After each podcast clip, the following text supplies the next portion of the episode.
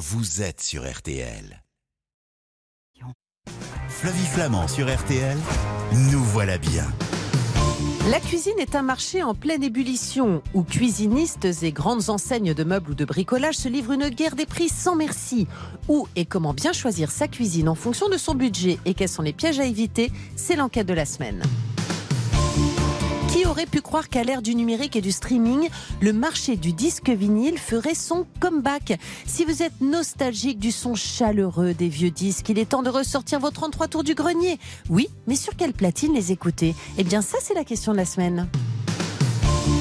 La poire, c'est un fruit tendre, sucré, qui permet toutes les fantaisies en cuisine. Divine, dans sa version poire belle Hélène, ou en tarte avec du chocolat. On l'aime aussi, et ça c'est plus inattendu, en version salée, avec du bleu ou du roquefort. Alors comment mettre la poire à l'honneur dans vos assiettes? Ce sont les recettes de la semaine.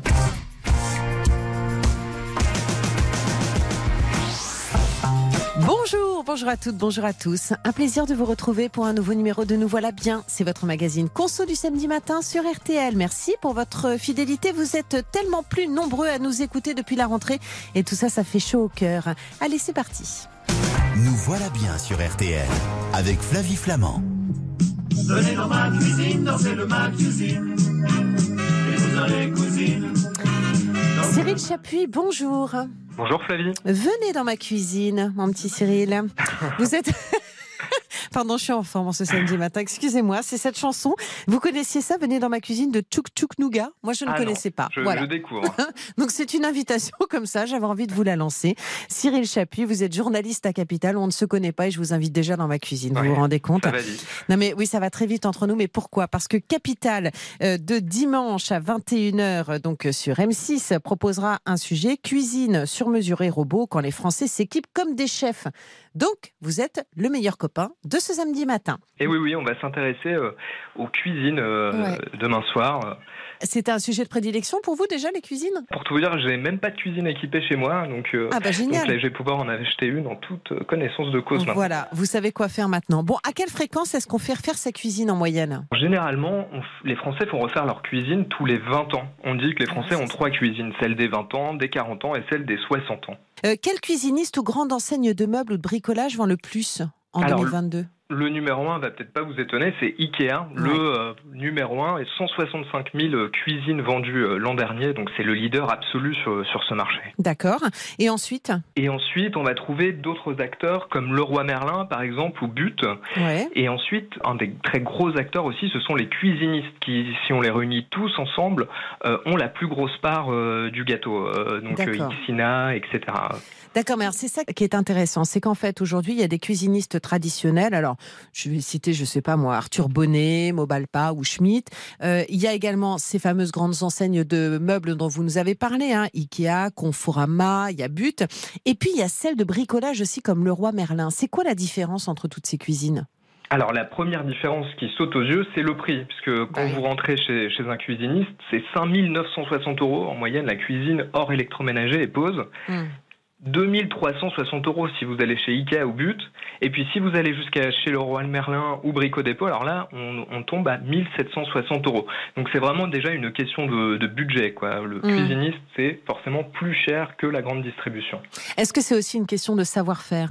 De savoir-faire, oui, parce qu'il il est important d'avoir des conseillers cuisine qui vont, vous sa- savez, vous faire euh, le plan de votre cuisine pour que ce soit bien agencé, etc. Alors, dans la grande distribution, chez Ikea par exemple, ou chez But, il y a des gens qui sont très compétents aussi, euh, mais les cuisinistes peuvent passer jusqu'à 10 heures à faire le plan de, de votre cuisine. Donc, c'est des, des choses que ne font pas évidemment les, les vendeurs de la grande distribution.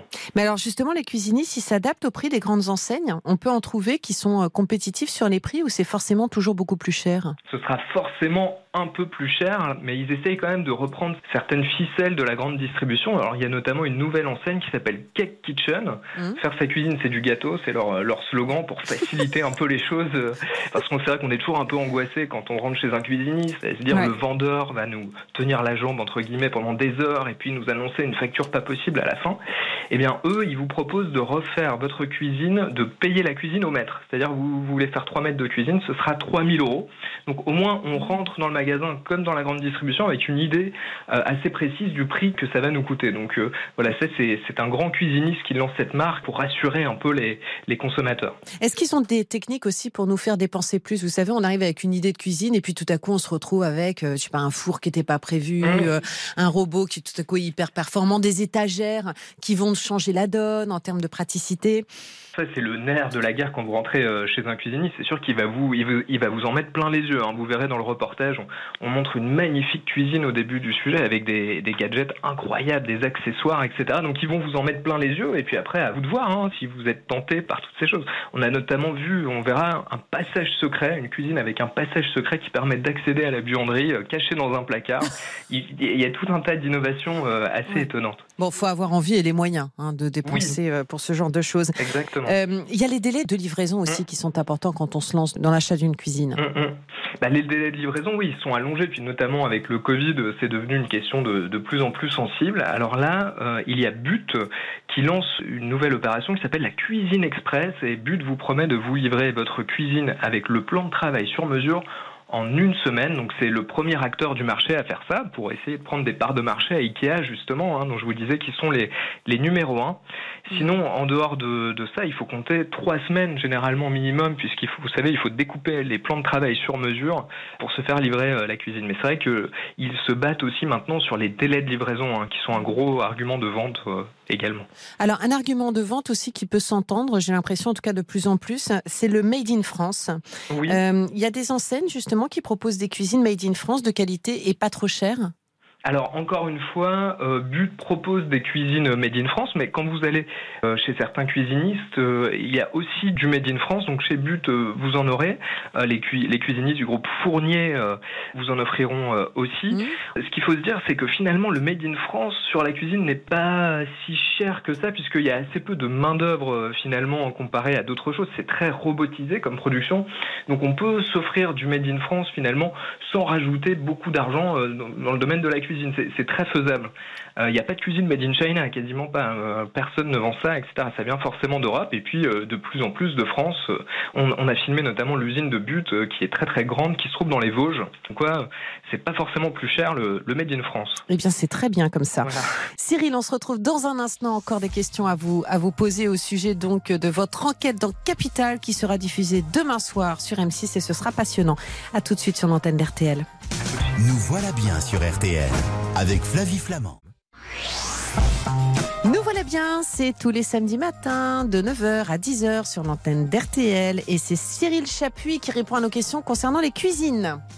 Nous voilà bien sur RTL avec Flavie Flamand. Avant de parler donc de platine vinyle et de recettes de cuisine avec Angèle Ferremac en fin d'émission, donc Cyril, vous êtes journaliste à Capital et avec vous, on s'intéresse à nos cuisines.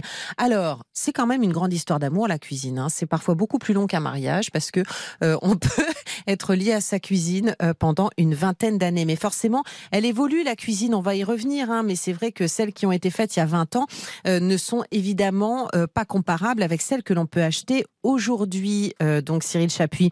Si je veux faire par exemple une cuisine de qualité dans un style un peu personnel, un peu élégant, vous voyez qu'il fasse pas un peu cuisine standard que, ma voisine ou mon voisin a, euh, où est-ce qu'il faut que j'aille euh, pour l'acheter sans me ruiner? Si vous voulez vraiment des choses originales que vous ne trouverez pas chez votre voisine, mieux vaut aller chez un cuisiniste. Mais après, il existe des, des solutions un peu plus astucieuse, euh, il y a des startups qui se sont lancées sur le marché qui vous proposent de changer simplement les façades de votre cuisine, c'est-à-dire la partie que l'on voit. Mmh.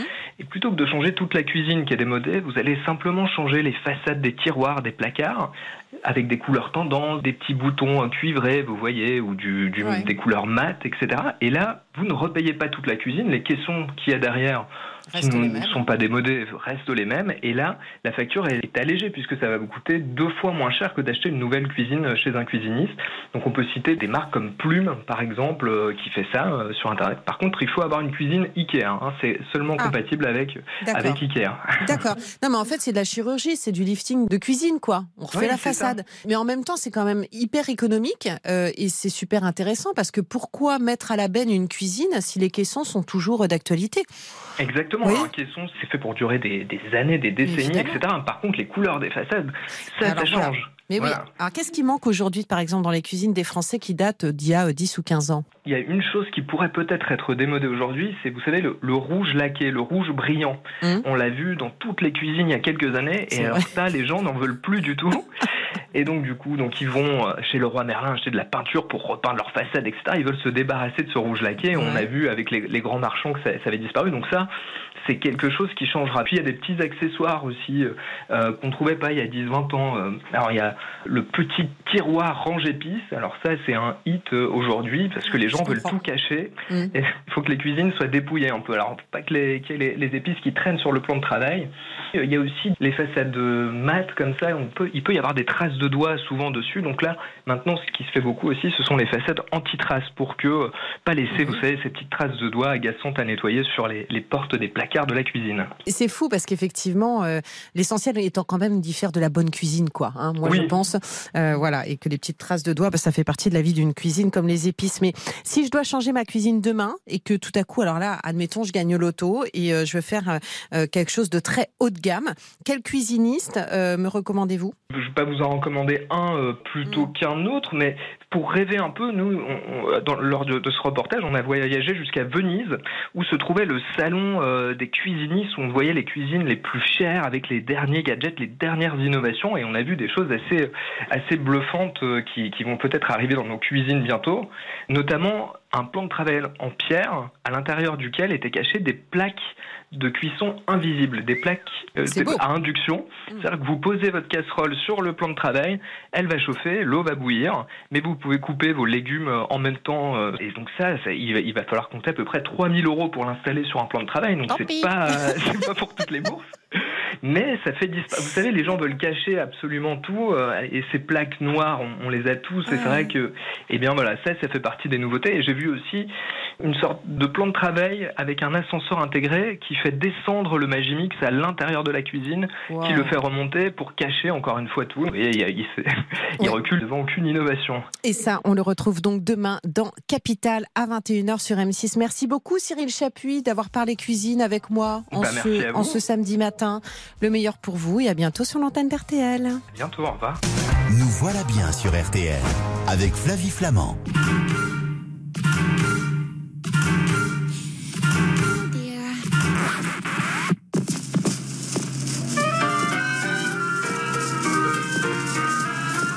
C'est quand même tellement mieux comme ça. Stéphane Gissi, bonjour.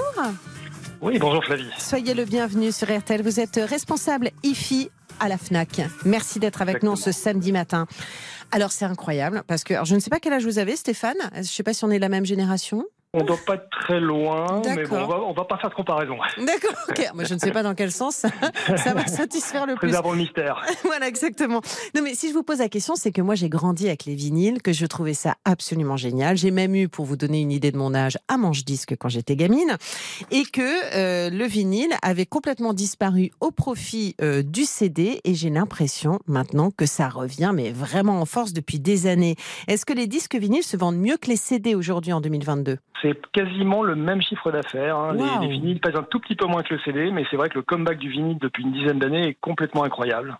Euh, c'est une vraie tendance de fond. Comment on l'explique ça? Il y a plusieurs phénomènes qui se mélangent en fait. Il y a un phénomène de nostalgie effectivement, donc les gens qui ont connu l'heure de gloire du vinyle ou du CD, les années 80, 90, etc. Et puis il y a toute une nouvelle génération qui s'est attachée à cet objet, euh, qui en fait un objet de collection, euh, un, objet qui fait vraiment fantasmer parce que effectivement les, les, les, musiques, les musiciens, les groupes de musique font rêver. Et donc euh, il y a beaucoup de gens qui ont besoin que ça se matérialise au travers d'un disque, d'un support physique. Et donc c'est vraiment l'illustration de ça. Ça se collectionne, etc. Mais alors justement, les bonnes ventes, elles concernent exclusivement les rééditions d'albums cultes qu'on avait nous ou les nouveautés? Effectivement, le marché est vraiment porté par le fond de catalogue, comme on dit, euh, mais dans certaines catégories, comme l'électro ou le rock indépendant, on a une, part croissante et même majoritaire de, des nouveautés. Donc euh, c'est très variable d'un genre de musique à l'autre. Et puis moi, je trouve quand même qu'il y a quelque chose dans l'idée dans du disque, c'est l'objet, quoi. C'est physique, euh, c'est beau, puis voilà. Et puis il y avait toujours un livret qui accompagnait le disque avec les paroles qui étaient écrites. Enfin, c'est quand même un, un tout autre état d'esprit. La réédition d'un album des années 80 comme Madonna par exemple, aujourd'hui en vinyle, ça va être le même résultat et euh, le même effet que, que le vinyle que j'avais acheté à l'époque ou est-ce qu'il y a eu une amélioration entre-temps? Par rapport aux années 80, il y a eu une nette amélioration de, de qualité. Les nouveaux prêtages sont en 180 grammes. Par contre, euh, on revient un peu à la qualité des années 60-70 qui était supérieure, qui s'était dégradée un peu dans les années 80. Donc on est vraiment au top de ce qui existe. Moi j'ai l'impression que ça ne concerne que les 33 tours, le retour du vinyle. Exactement. C'est clairement focalisé sur les, sur les 33 tours, les 45 tours, beaucoup moins. Oui, le face A, face B, c'est fini ça. Hein. oui, oui. Ah, pourtant, c'était vachement bien. Dites-moi, c'est quoi la différence entre une platine vinyle et un tourne-disque? Le tourne-disque, c'est un peu ce qu'on a connu quand on était plus jeune et ce que des gens aussi ont, envie d'avoir. C'est un système tout en un, c'est-à-dire il y a la platine, il y a les haut-parleurs dans le corps de la platine. Mhm. Donc en fait, on a un système qu'on a juste besoin de brancher sur une prise de courant et on a tout de suite du son qui sort de la platine. D'accord. Euh, et donc effectivement, euh, c'est pratique, c'est compact, ça a quelques avantages, mais ça limite fortement la qualité de, restitution parce que effectivement l'ennemi numéro un d'une platine ou d'un système qui va lire un disque, c'est les vibrations. Mhm. Et donc euh, les haut-parleurs, quand ils sont dans le corps de la, de la platine, donc quand on a un tourne-disque, les vibrations du haut-parleur se transmettent euh, complètement euh, à la tête de lecture et, au, disque, et donc ça dégrade vraiment la qualité du son. Donc si on veut une bonne qualité, il faut dissocier physiquement les boîtes, donc avoir une boîte qu'on appelle la platine vinyle qui va lire le, disque, et puis ensuite à l'extérieur avoir un système d'enceinte, euh, de haut-parleurs si on veut, pour écouter le, son. Très bien. Dans un instant, vous allez nous expliquer comment écouter au mieux euh, nos disques vinyles. Ça sera sur l'antenne d'RTL et dans Nous voilà bien. À tout de suite. Nous voilà bien sur RTL avec Flavie Flamand. Nous voilà bien sur RTL avec Flavie Flamand.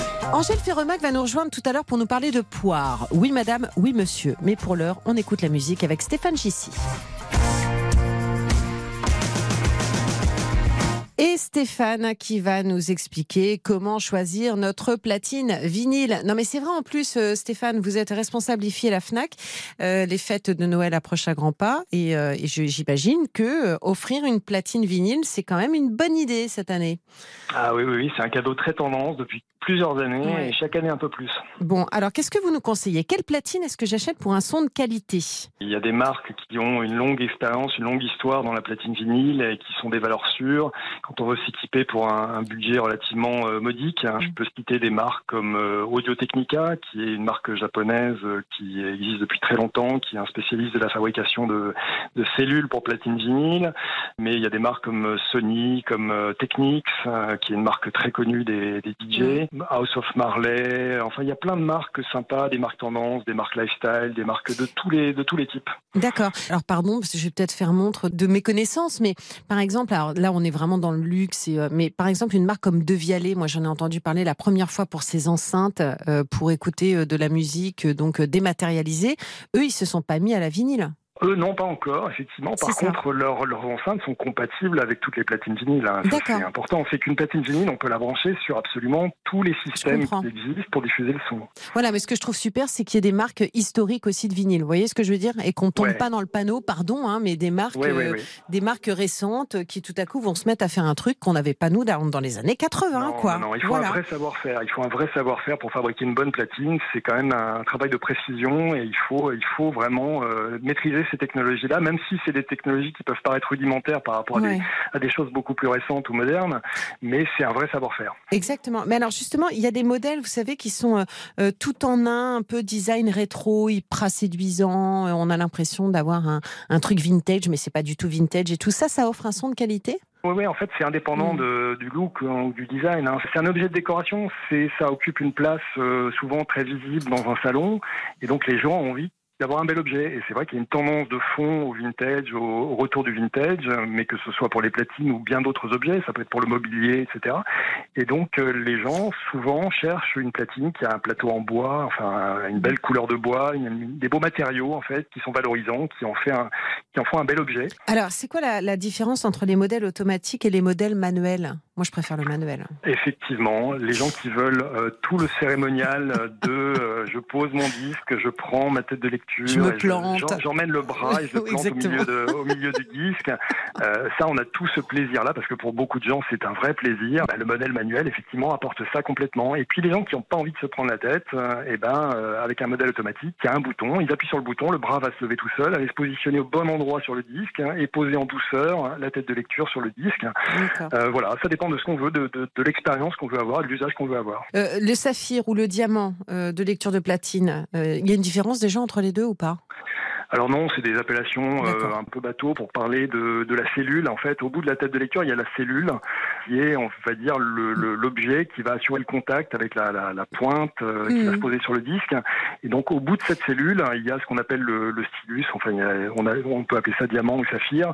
C'est effectivement cette petite pierre très très dure qui va euh, aller se positionner au cœur du, du sillon sur le disque et qui va transmettre toutes les vibrations. Moi, je trouve ça fou. Je trouve ça fou en fait comme comme, comme technique.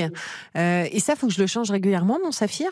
Oui, ça s'use euh, effectivement, ça peut s'améliorer aussi. C'est-à-dire qu'on peut acheter une platine et on peut se dire tiens, j'aimerais bien avoir un meilleur son avec ah. la, même platine et on peut changer la cellule. Euh, donc mm. c'est le support en fait du saphir ou du diamant. On peut l'améliorer sans avoir changé toute la platine. Donc on peut customiser et faire évoluer avec le temps la qualité de son de, sa platine euh, pour un coût qui n'est pas énorme. Hein. Bon, mais grosso modo justement, ça va me coûter combien moi tout ça là? Si je veux un super rapport qualité-prix, il faut que je pense débourser combien Je pense qu'on a une bonne platine à partir de 150 à 200 euros. Vraiment une bonne platine qui va bien faire le, boulot dans une bonne marque comme, euh, comme les marques que j'ai citées. Euh, je pense que après on va évoluer sur de la qualité de son qui sera meilleure, on va évoluer sur un objet qui sera plus joli, des matériaux de meilleure qualité, mmh. euh, un, un, design qui est plus travaillé, et puis plein plein d'améliorations sur le, le, la matière euh, qui compose le bras. Euh, enfin voilà, il y a, y a, tout un tas de, de raffinements et plus on va monter en gamme, plus on va gagner en raffinement, en design et on va avoir un objet qui est euh, magnifique. Merci mon cher Stéphane, c'était super intéressant. Très volontiers. Je pense que nous sommes de la même génération, vous et moi. Je vous ai écouté, j'ai l'impression que vous êtes sensible aux mêmes choses que moi. Absolument. Juste un dernier petit message.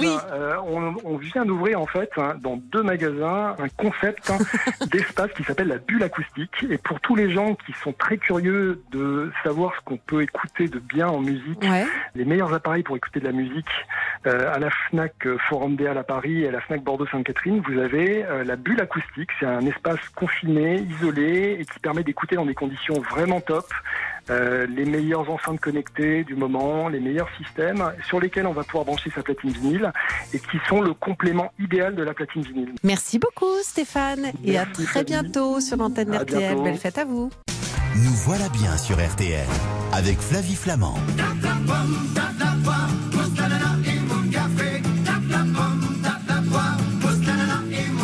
Bon, alors ça c'est un cadeau de Julien, hein, Julien Bonneau, qui est le producteur de cette émission. C'est lui qui fait aussi la programmation musicale. On le remercie parce qu'on va tous avoir Agadou dans la tête. Merci beaucoup Julien. Bonjour Angèle Ferremad. Bonjour Flavie. Bah voilà, hein, pousse la nana et moule café. bonne pioche, bon courage. Surtout qu'on va parler de la poire aujourd'hui. Ça va Angèle? Ça va très bien. Vous êtes chef naturopathe, créatrice de la guinguette d'Angèle, une adresse, plusieurs adresses d'ailleurs que l'on conseille à Paris. Et puis vous avez un nouveau livre, 365 recettes et conseils pour bien manger au naturel aux éditions Marabout. On va parler de la poire. C'est tellement bon, tellement délicat. La poire, on peut faire plein de trucs avec. Les principales variétés de poire et leurs goûts respectifs, vous les connaissez moi, j'ai toujours du mal à les choisir. En fait, il existe plusieurs centaines de variétés de poires cultivées euh, en France. Euh, on retrouve l'Alexandrine douillard, qui a une peau fine, qui est euh, peu juteuse. L'Angélis, qui est un peu cuivrée, qui est très très juteuse, qu'on peut conserver jusqu'à trois semaines. la beurrée hardie, qui est un petit peu vert olivâtre, qui a une chair fine, fondante, juteuse. Moi, j'adore la, conférence, qui est un peu vert, bronze, qui est très juteuse aussi. Et la Williams, surtout, qui est la plus sucrée, la poire d'été, qui a une chair fine, juteuse, fondante, parfumée. À part les deux dernières, la conférence et la Williams, elles ont toutes des noms à coucher dehors quand même. Hein la poire, en fait, dans le monde, a, des symboles très différents. En Chine, la fleur de poirier, c'est le symbole du caractère éphémère de l'existence parce qu'elle est très fragile. Mais alors en Occident, la poire, c'est un symbole érotique féminin. Euh, donc on lui donne des noms pas possibles au fil des siècles. Eh. Euh, on retrouve la belle lucrative, la comtesse d'Angoulême, Oh. la doyenne du comice, la duchesse d'Orléans, Joséphine de Malines, Louise Bonne de Jersey, Marie-Louise. Ouais, donc elles ont souvent des noms de, de- de femmes. Mais alors, c'est fou parce que vous nous avez parlé des poires d'été, là, mais en fait, c'est à toutes les saisons, euh, les poires? Non. En fait, on retrouve des poires Tout en hiver, en Oui. été, donc euh, la Guillaume, la Williams par exemple, les poires d'automne, comme la beurrée hardie, l'alexandrine, la comice, et les poires d'hiver, avec la conférence, la pascrassane. D'accord. Mais, mais l'automne, c'est la saison la plus propice pour déguster les poires quand même. Bon, avant qu'on passe aux recettes, les bienfaits des poires, c'est quoi? Elles sont peu caloriques, elles contiennent plein de fibres alimentaires, Mm. elles ont une teneur assez intéressante en vitamine C, elles favorisent la santé cardiovasculaire, le transit comme elles contiennent des fibres, Euh, donc elles sont pas mal. Et puis elles contiennent de la vitamine K et du cuivre qui sont assez durs à trouver dans l'alimentation et dont on peut être carencé. Comme dirait l'autre, mangez des poires. On va se retrouver dans un instant sur l'antenne d'RTL. Encore plein de questions à vous poser sur le sujet, Angèle. Et puis vous allez nous démontrer que les poires se marient très bien avec le salé. À tout de suite dans Nous voilà bien. Flavie Flamand sur RTL, nous voilà bien. Nous voilà bien sur RTL avec Flavie Flamand. Alors, Angèle, comment je choisis ma poire? Alors vous allez me dire, il faut la choisir ferme avec euh, le, le petit bout euh, encore euh, qui tient encore sur le fruit. Oui, Flavie, le petit bout qui tient encore sur le fruit, c'est très important. Non, mais c'est vrai, il faut les choisir fermes. Ouais, en Les fait, poires. il faut les choisir fermes, évidemment, avec la, la peau lisse. La peau ne doit pas présenter de traces, pas de choc, pas de meurtrissure. Et le pédoncule, le petit bout, Merci. Flavie, euh, doit être bien attaché aux fruits. Et en hiver, on recommande plutôt de, les ch- de choisir les poires bien fermes, parce qu'en fait, elles vont poursuivre leur maturation euh, Et dans alors, la corbeille. je les mets au réfrigérateur ou pas? Non, moi, je ne conseille pas de les mettre au réfrigérateur parce qu'en fait, la poire se conserve euh, à l'air libre. En fait, au réfrigérateur, ça va vraiment abîmer la saveur, un peu Mhm. comme dans tout. On peut les sécher aussi. Et quand elles sont séchées, on les garde bien au sec, évidemment, dans des, dans des bocaux. On passe au déshydrateur, c'est ça? Exactement. Ou au four, ou alors on fait des fines tranches et on les fait pendouiller comme une guirlande sur un fil. Exactement, j'ai vu ça sur votre page Instagram et effectivement c'est une façon de faire sécher la poire et c'est en plus euh, plutôt très joli. Est-ce que toutes les poires peuvent se cuire? Il y a des poires qui se cuisent mieux que d'autres. Mhm. Euh, on va choisir euh, des variétés un peu spéciales comme la euh, Beauce Coupe, la Comice, la, la Blesson, qui sont des poires un peu plus fermes et un peu moins sucrées, un peu moins juteuses. Elles vont mieux se maintenir. Et est-ce que j'ai le droit de manger la peau de la poire? Il y a un proverbe qui dit donne la peau de la poire à ton ennemi et la peau de la pomme à ton ami. Ah. En fait, en fait, la poire, on peut manger la peau quand Ah, c'est une peau fine et que la, la poire est, est bio. Mais sinon, la peau peut être un peu euh, indigeste, euh, faire un petit peu des, des petits problèmes. Et puis surtout, c'est un fruit qui est souvent blindé de pesticides quand euh, elle n'est pas bio, donc il vaut mieux éviter la peau. Et dernière question avant de passer aux recettes, si je la mange crue, vous savez parfois elle noircit très vite. un filet de citron, un film plastique si on la mange pas tout de suite, ou alors mieux les films. Aujourd'hui, on trouve des films protecteurs pour remplacer les films plastiques qui sont des- du tissu Mm. avec de la cire d'abeille dessus. Ça marche très bien. Et c'est très très bien et effectivement ça permet euh, d'éviter euh, de consommer trop de plastique. Vous achetez ces films, c'est génial parce que ça épouse la forme d'un fruit, d'un légume ou d'un pot. C'est un investissement au départ mais après euh, on peut vraiment le garder pendant de nombreux mois. Allez on y va, on va passer aux recettes parce que moi j'adore la poire avec des ingrédients salés et notamment le fromage. En fait, comme la poire naturellement est sucrée, légèrement acidulée, Mm. elle s'équilibre très très bien avec tout ce qui est gras et qui a une note un peu salée. D'accord. Donc euh, évidemment la servir en même temps que le fromage, Mm. euh, le comté, l'abondance, parce qu'on on pense souvent au bleu, au roquefort, au gorgonzola, mais en fait euh, avec tous les fromages, elle est très bonne aussi dans un soufflé au fromage bleu, bien. évidemment avec la viande, la volaille, le gibier. Alors je peux la poêler ou la pocher avec la viande justement? On peut complètement la, la poêler, la faire un peu caraméliser. Moi, j'aime bien aussi la mettre dans des farces. Là, en ce moment, on a plein de courges. On peut la faire un peu caraméliser, la rajouter aux farces. C'est très bon. On peut aussi en faire de- des brochettes avec euh, de la viande ou d'autres lé- légumes. Ça marche très bien. Et on peut aussi l'utiliser en salade, évidemment. Donc, dans une salade avec, par exemple, euh, des courges rôties, des pois chiches soufflés, du sésame, des oignons. Super. On met un peu de citron pour pas que ça oxyde, un filet de miel, un peu d'huile d'olive et c'est une super salade. Et dites-moi, euh, les fêtes euh, donc euh, arrivent à grands pas. Est-ce que je peux l'associer à des mets un peu raffinés? Je pense à la coquille Saint-Jacques, au homard. Ah oui, moi je trouve qu'elle se marie très très bien avec euh, le canard, avec euh, l'oie, euh, une oie farcie par exemple aux poires et aux marrons. Mhm. Au poulet rôti aussi, tout simplement. On peut mettre des poires entières sans leur peau euh, avec un, un bon poulet rôti et de la sauge. C'est délicieux. Bon, et puis alors, évidemment, on peut faire plein de trucs sucrés avec la poire. Euh, Ouais. Qu'est-ce qui se marie le, le mieux? Alors moi je trouve que les saveurs qui se marient les mieux, c'est le caramel, le chocolat noir, le, le miel. Mm. Ça marche très très bien avec la poire. Et on peut faire évidemment des poires au sirop, des poires au vin, des poires belle Hélène, donc euh, pochées avec du, du chocolat euh, fondu, des tartatins de poire, des flancs. Et des poires rôties. Oui, je voulais vous proposer une petite recette. Alors allons-y. On va faire des poires rôties parce qu'en fait, on n'est pas obligé de les faire dans l'eau pochée, etc. On peut juste tout simplement les mettre au four. Donc, on va couper deux belles poires, Mhm. euh, les couper en deux pour qu'on garde le centre avec les petits pépins et, et, la- et le petit bout, comme dirait euh, Flavie Flamand. et ensuite, on va mettre un filet de sirop d'érable, une pincée de, de quatre épices et on va les faire rôtir au four à 180 degrés pendant 20 minutes. Et pendant ce temps-là, on va préparer un yaourt. Alors, si vous avez l'occasion de trouver de la pâte de miso, on en trouve aujourd'hui dans les supermarchés, c'est délicieux. Mais ça, bien ça- sûr. Ça, ça marie très très bien avec. Et on peut mélanger 200 grammes de yaourt avec une cuillère à soupe de miso blanc et une cuillère à soupe de sirop d'érable. On mélange bien. Ensuite, quand nos poires sont bien caramélisées, on va les dresser sur le yaourt. On peut même mettre un peu de granola dessus. Et là, c'est vraiment un super dessert, ça marche très bien. Et c'est une recette que l'on peut retrouver donc sur votre page Instagram aussi, Angèle. Exactement, la guinguette d'Angèle. La guinguette euh, d'Angèle. Eh bien, merci beaucoup, euh, ma chère Angèle, pour euh, toutes ces recettes et puis pour tous ces conseils aussi concernant concernant les poires. Et j'invite tous nos auditeurs à retrouver donc votre livre 365 recettes et conseils pour bien manger au naturel. Ça, on le retrouve aux éditions Marabout. Voilà, je vous embrasse, Angèle Ferremac. Merci Flavie. À très bientôt sur cette antenne. À bientôt. À bientôt, c'est déjà la fin de Nous Voilà Bien. Merci à tous pour votre fidélité. Vous pouvez réécouter l'émission hein, sur l'application RTL et sur tous les sites partenaires. Et puis les recettes du jour, vous les retrouvez non seulement sur la page Instagram La Gaguette d'Angèle, mais également sur RTL.fr. On se retrouve samedi prochain, 9h15, pour un nouveau numéro de Nous Voilà Bien. Juste après les infos, RTL continue de vous régaler. Passez un très bon week-end à l'écoute de votre radio préférée. Je vous embrasse.